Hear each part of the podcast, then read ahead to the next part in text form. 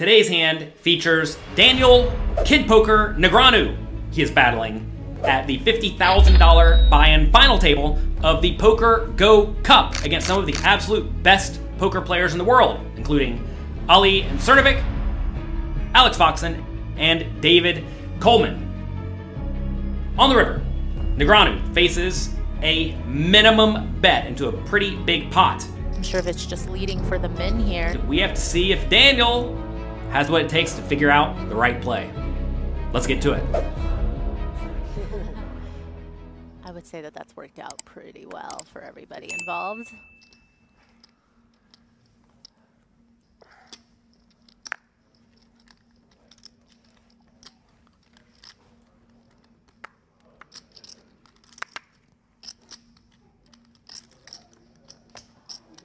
Seven hundred start.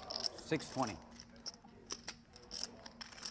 Negreanu's turn to get dealt pocket eights. Will it work out as well for him against Ali as it did for Coleman? Daniel Negreanu came to this final table, fifth out of five players in chips.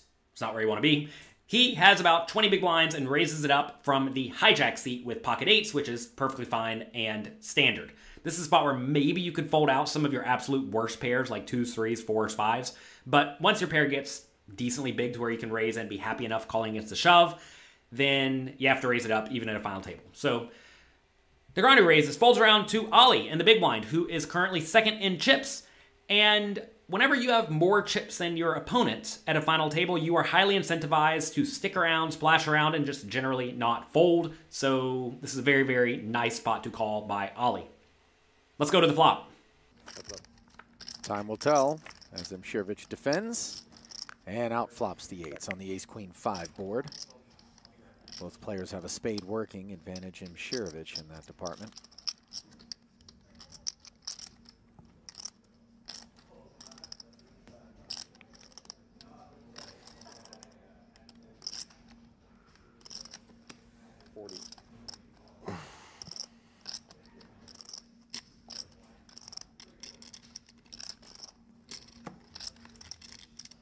40k C bet from Daniel.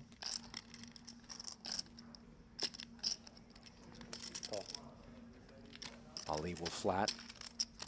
On this ace queen five board with two spades, Daniel Negreanu is pretty incentivized to bet with hands that are probably best but are very vulnerable to being outdrawn. And when he does bet in this scenario, he wants to bet small, which is exactly what he does.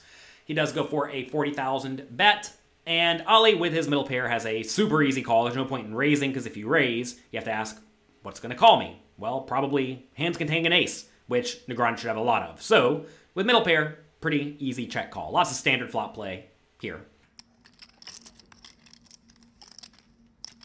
Second flush draw on the turn and a second check from Imsirovic. And we saw Daniel go three streets against Coleman with the deuces. Will he get aggressive here against Ali? Nope. On the turn, when Ali checks again, some people would try to turn a hand like pocket eights into a bluff, but I think that is completely unnecessary because pocket eights is actually the best hand a lot of the time. But if much more money goes into this pot at all, pocket eights is usually going to be in pretty bad shape because Ali's not going to fold an ace or a queen, and he's going to fold basically every worst hand besides a decent draw. So this is a very nice spot just to let it go check check with the pocket eights and proceed to the river. Pumps the brakes. And looks up at a third overcard to those eights. And that's a bad one too, Maria, because in the event that Imsirovic was in there with some sort of Broadway combo, the 10 could have easily paired. Yeah, this is definitely the kind of run out that won't really cost Negreanu too much more, especially when you have Imsirovic just leading for the min here. What type of hand do you usually expect Ali to have in this scenario when he bets minimum on the river? Do you think it's normally a pretty strong hand, a medium strength hand, or a weak hand? And if you think it is a type of hand that you presume it is, what would you do with the pocket eights? Let me know in the comment section below. From a game theory optimal point of view, which I realize is not how a lot of players play, but from a game theory optimal point of view, on this river, Ali should be betting minimum with mostly marginal made hands. These are going to be hands like a queen or a 10 because they are almost always good, but if you check and face any sort of a bet, you're definitely not loving it. So these are hands that can go for a minimum bet because the minimum bet is going to eke out a little bit of profit. Whereas when you check and face a bet, you're going to be in roughly a break even scenario, which is not ideal.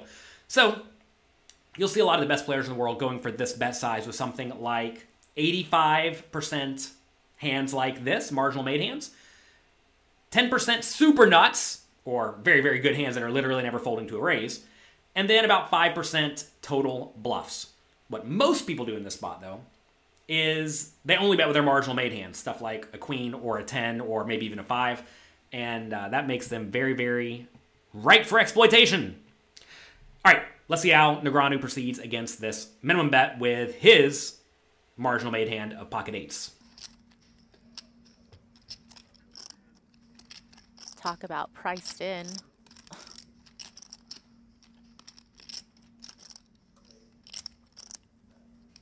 You hate to get milk, though.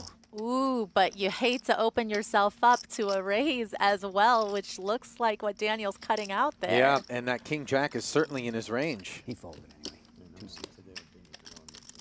Yeah, it's 260. Nice work. Negreanu turning the eights into a bluff. Definitely. Sherevich with that instant sense of regret that he came with the bet. Especially of that size, just one that J- Negreanu very well targeted. I know from reviewing a bunch of heads up hands that Daniel Negreanu has played against all sorts of opponents that he has been studying game theory optimal strategies a ton. So I'm going to default to whatever Negreanu does in the spot as probably correct. Facing the minimum bet, you actually should raise a decent amount of the time, more than you probably think you should, especially with hands that are going to have a really difficult time winning if you do call. So the question becomes in this scenario is Ali's range mostly queens and tens, or does it have some fives or hands like pocket twos?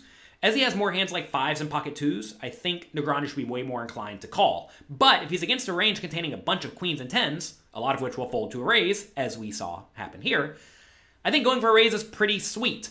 I do think most players' ranges in Ali's shoes will be weighted towards queens and tens, so pocket eights are probably not good. So even getting good odds, maybe it does make sense to use his hand as a bluff. The question then becomes, which hands do we want to use as bluffs? Well, we probably want to block the auto calls. Which hands are going to always call on the river? Well, this is going to be hands like two pair, which we can't really block in this scenario, and then hands like um, straights. Those hands are always going to call. So I think it would be pretty nice in the spot to have a king or a jack. But if you think about Negreanu's range to raise from the hijack seat five-handed, he's not going to have a whole lot of random jack X at this point. And he's really not going to have a whole lot of king X because he may even fold hands like king seven suited in this scenario because of the payout implications. So I think at this point, Negreanu just wants to find hands that can't really win all that often at the showdown. Simple as that. And then use them. I'm trying to think if the spade is all that relevant in this scenario. Um, Negreanu wants to make sure he's blocking the auto calls so that he does not get called as often. And uh, he wants his opponent to have an auto fold. So what hands would automatically fold here? Maybe stuff like 4 3 of spades, maybe 8 4 of spades. Um, eh, probably maybe, maybe 10 8 of spades. Maybe these are all hands that do go for the small bet. So having that spade makes it less likely that Ali has that, which I think is actually kind of a bad thing. So I'm not sure this is actually the best candidate to go for this bluff raise in the spot, but hey, sometimes you may know your opponent. You may know that whenever they go for the small bet, they're going to fold you a ton. Maybe you know that your opponent thinks that you would not have the fortitude to run a bluff in the spot. In which case, they're just going to immediately fold, as we saw Ali do which kind of says he thinks Negreanu's not going to bluff all that often here. So if you know your opponent's going to think that when you raise the river in this spot that you're going to have almost entirely good, strong value hands, then the right play is to go for the bluff. This time Negreanu does it, and he scoops up a very nice pot. That's going to be it for today. Huge thanks to PokerGo for letting us use this footage. I appreciate them very much. I love playing in the PokerGo studio. If you ever have a chance to get in there, check it out. Good luck in your games. Have a great, great week. Make sure you click the like and subscribe buttons below. They're right down there. Don't forget those. Don't forget those. Those are good for the YouTube algorithm. And I'll talk to you next time.